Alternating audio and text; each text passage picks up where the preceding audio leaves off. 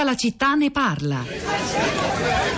Siamo sulla strada diretta ad Aleppo, una via molto pericolosa perché ai due lati della strada ci sono da una parte Daesh e dall'altra Al-Nusra. Aleppo dista circa 450 km da Damasco. Fino ad Homs è stato tutto messo in sicurezza, poi inizia il viaggio verso l'inferno. Aleppo si trova nel mezzo del ciclone siriano. Qui ci sono tutti: l'esercito siriano, Al-Nusra, Daesh, i curdi. I ribelli vivono nel quartiere accanto a pochi chilometri da dove abiti. Le bombe esplodono ogni 5-10 minuti, case tremano, eppure la vita continua inesorabile. I muezzin chiamano la preghiera e i cristiani recitano ad alta voce il Padre Nostro. Il rumore dei colpi di mortaio e di mitragliatrice sono solo un dettaglio per chi ha scelto di restare in questa meravigliosa terra. Abbiamo sentito un estratto di Tra le bombe di Aleppo, un reportage di Sebastiano Caputo pubblicato nel mese di maggio all'interno di Gli occhi della guerra, un progetto del quotidiano Il Giornale per finanziare attraverso il crowdfunding eh, reportage, reportage di giornalisti e anche di cittadini dalle zone più calde del pianeta. Rosa Polacco. Pietro, buongiorno.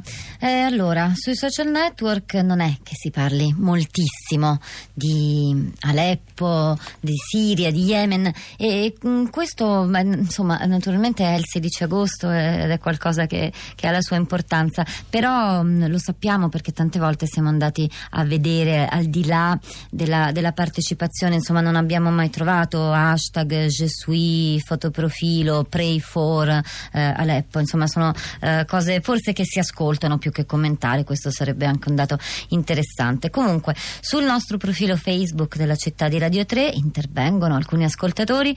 Eh, Nino, per esempio, che scrive: L'idea del conflitto come soluzione drastica ai problemi legati alla convivenza non ha né una lingua né una nazione, ma imposto come denominatore generico quanto dai governi democratici, tanto da quelli totalitari, in linea, infine, con i fanatismi religiosi. Nella relativa urgenza, se non in un lungo compito di riconversione, occorre non solo un senso di comprensione umana, ma è indispensabile ridiscutere il concetto universale di democrazia, asse portante della reale capacità di relazioni e tutele. Rossella scrive una guerra infinita, generazioni e generazioni che non hanno conosciuto altro che guerra e dolore, un'ingiustizia insopportabile. Poi forse non tutti sanno che la guerra in Siria è iniziata anche per una crisi ecologica di cui qualcuno ha approfittato con la scusa del dittatore di turno.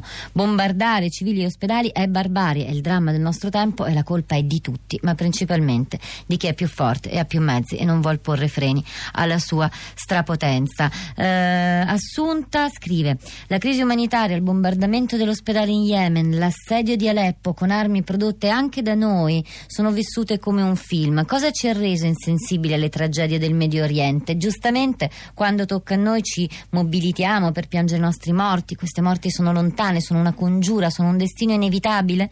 Rispecchiano i popoli. Noi, gli evoluti, abbiamo diritto, diamo per scontato il nostro benessere. Loro possono vivere nel fango o addirittura tornare nei loro paesi distrutti. La solidarietà è scomparsa, l'egoismo è capillare, va dalla politica mondiale fino ad arrivare al singolo individuo che ha preso il sopravvento. Mors tua, vita mea. Tre ascoltatori collegati, il primo è Fulvio, buongiorno, benvenuto. Buongiorno, grazie. Grazie a lei. Prego. Allora, io eh, ho l'impressione che ci sia una certa unilateralità nell'informazione. Cioè si fa un gran parlare, anche giustamente perché è una tragedia, della questione di Aleppo, no? E, però eh, a Sirte, dove hanno combattuto settimane e settimane, non ci sono stati morti e feriti civili anche là, eppure non se ne parla.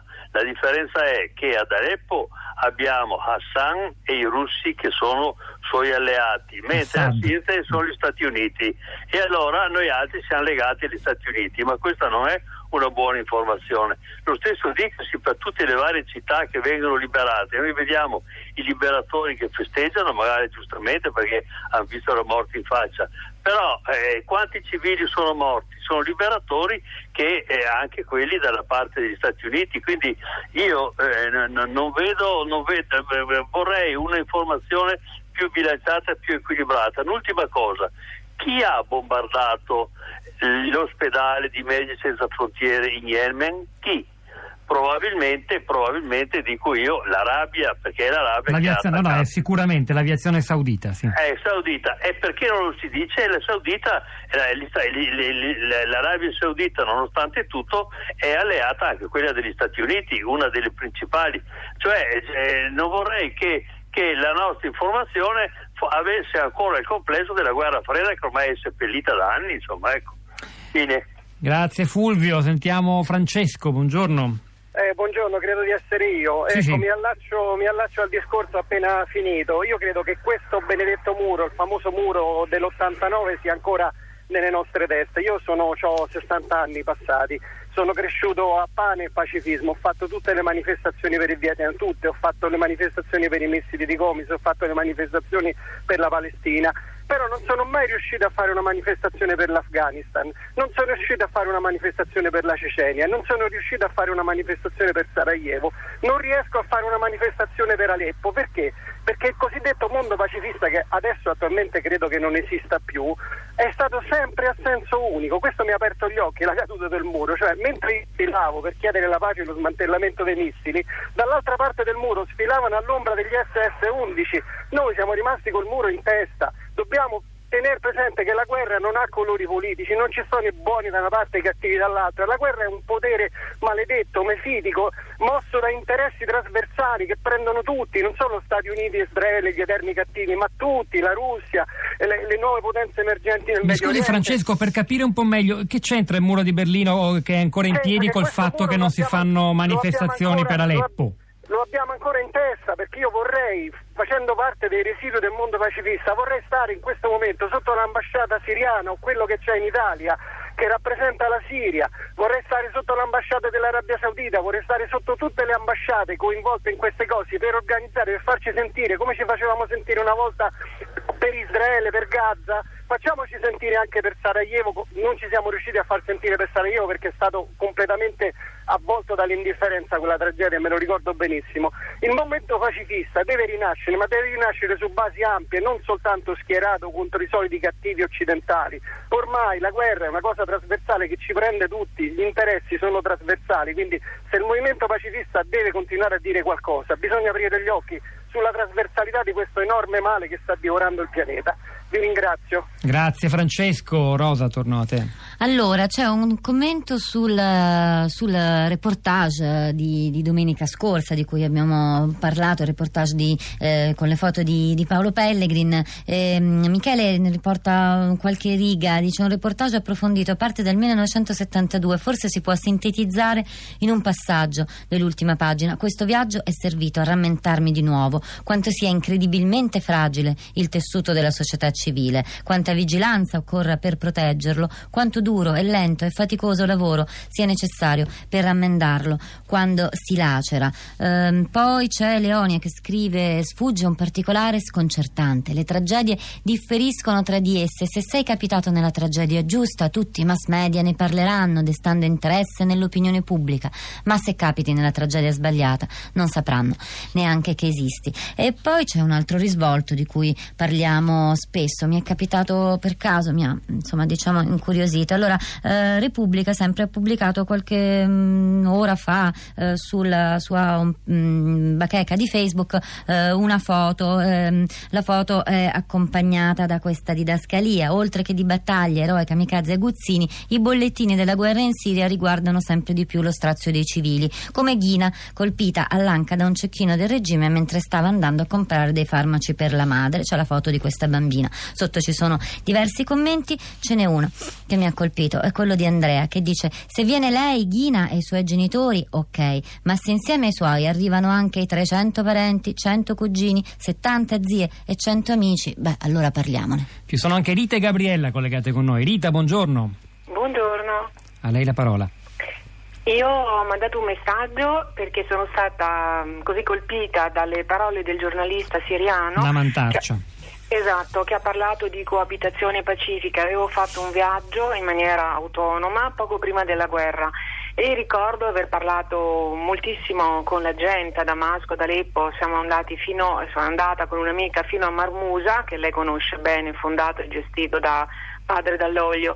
E ricordo le parole di fierezza eh, in riferimento proprio alla loro convivenza e coabitazione pacifica eh, tra le diverse religioni. E che era proprio questo quello che mi ha eh, colpito, che eh, non solo eh, si vedeva oh, tra eh, la gente, addirittura tra le cosiddetti pub, chiamiamoli così, insomma con i nostri termini, ma anche proprio usciva fuori dalle dalle parole eh, delle persone che a mano a mano conoscevamo, con, le, con, alcune delle quali siamo rimasti in contatto e che poi in maniera eh, così molto umile quasi eh, ci hanno, mi hanno chiesto un piccolo aiuto per uscire e scappare dalla, dalla, dalla Siria in guerra e io l'ho fatto. Ho spedito dei soldi, la persona è riuscita a raggiungere i figli in Turchia e sono contenta di aver fatto questo. Purtroppo però dopo aver ricevuto un messaggio che erano tutti in Turchia come profughi poi non sono riuscita a, eh, ad avere più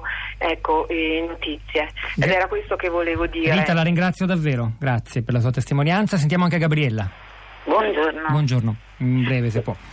Sì, molto breve. Eh, niente, io sono confusa a volte da quello che vedo sulle, mm, eh, sui video, ad esempio, che, che sono presentati anche su, dai giornali su internet oppure eh, da quello che avviene in tv. Cioè, ehm, assistiamo a delle notizie tragiche e immediatamente o, o appena prima assistiamo a delle pubblicità ehm, direi di un consumismo quasi osceno, insomma, per, per, le situazioni che poi dopo si vedono in questi video. Quindi questo continuo portare il, il, noi a, a distogliere l'attenzione dal vero problema che il giornale o una trasmissione ci vorrebbe eh, presentare eh, lo trovo molto molto disdicevole non c'è modo di concentrarsi sulle notizie che a volte sono tragiche e questo eh, cioè lo, lo, vedo proprio un'interferenza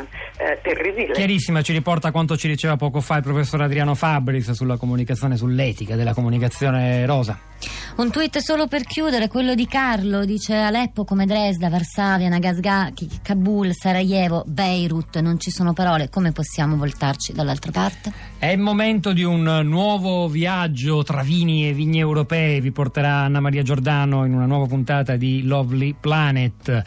Oggi alla parte tecnica c'era Luca Di Ioris, in regia Piero Pugliese, Pietro del Soldai Rosa Polacco a questi microfoni, in redazione Cristina Faloci, Giulia Nucci oggi che ringraziamo per la preziosa collaborazione, Florinda Fiamma, la nostra curatrice Cristiana Castellotti vi salutano e ci risentiamo domani mattina alle 10.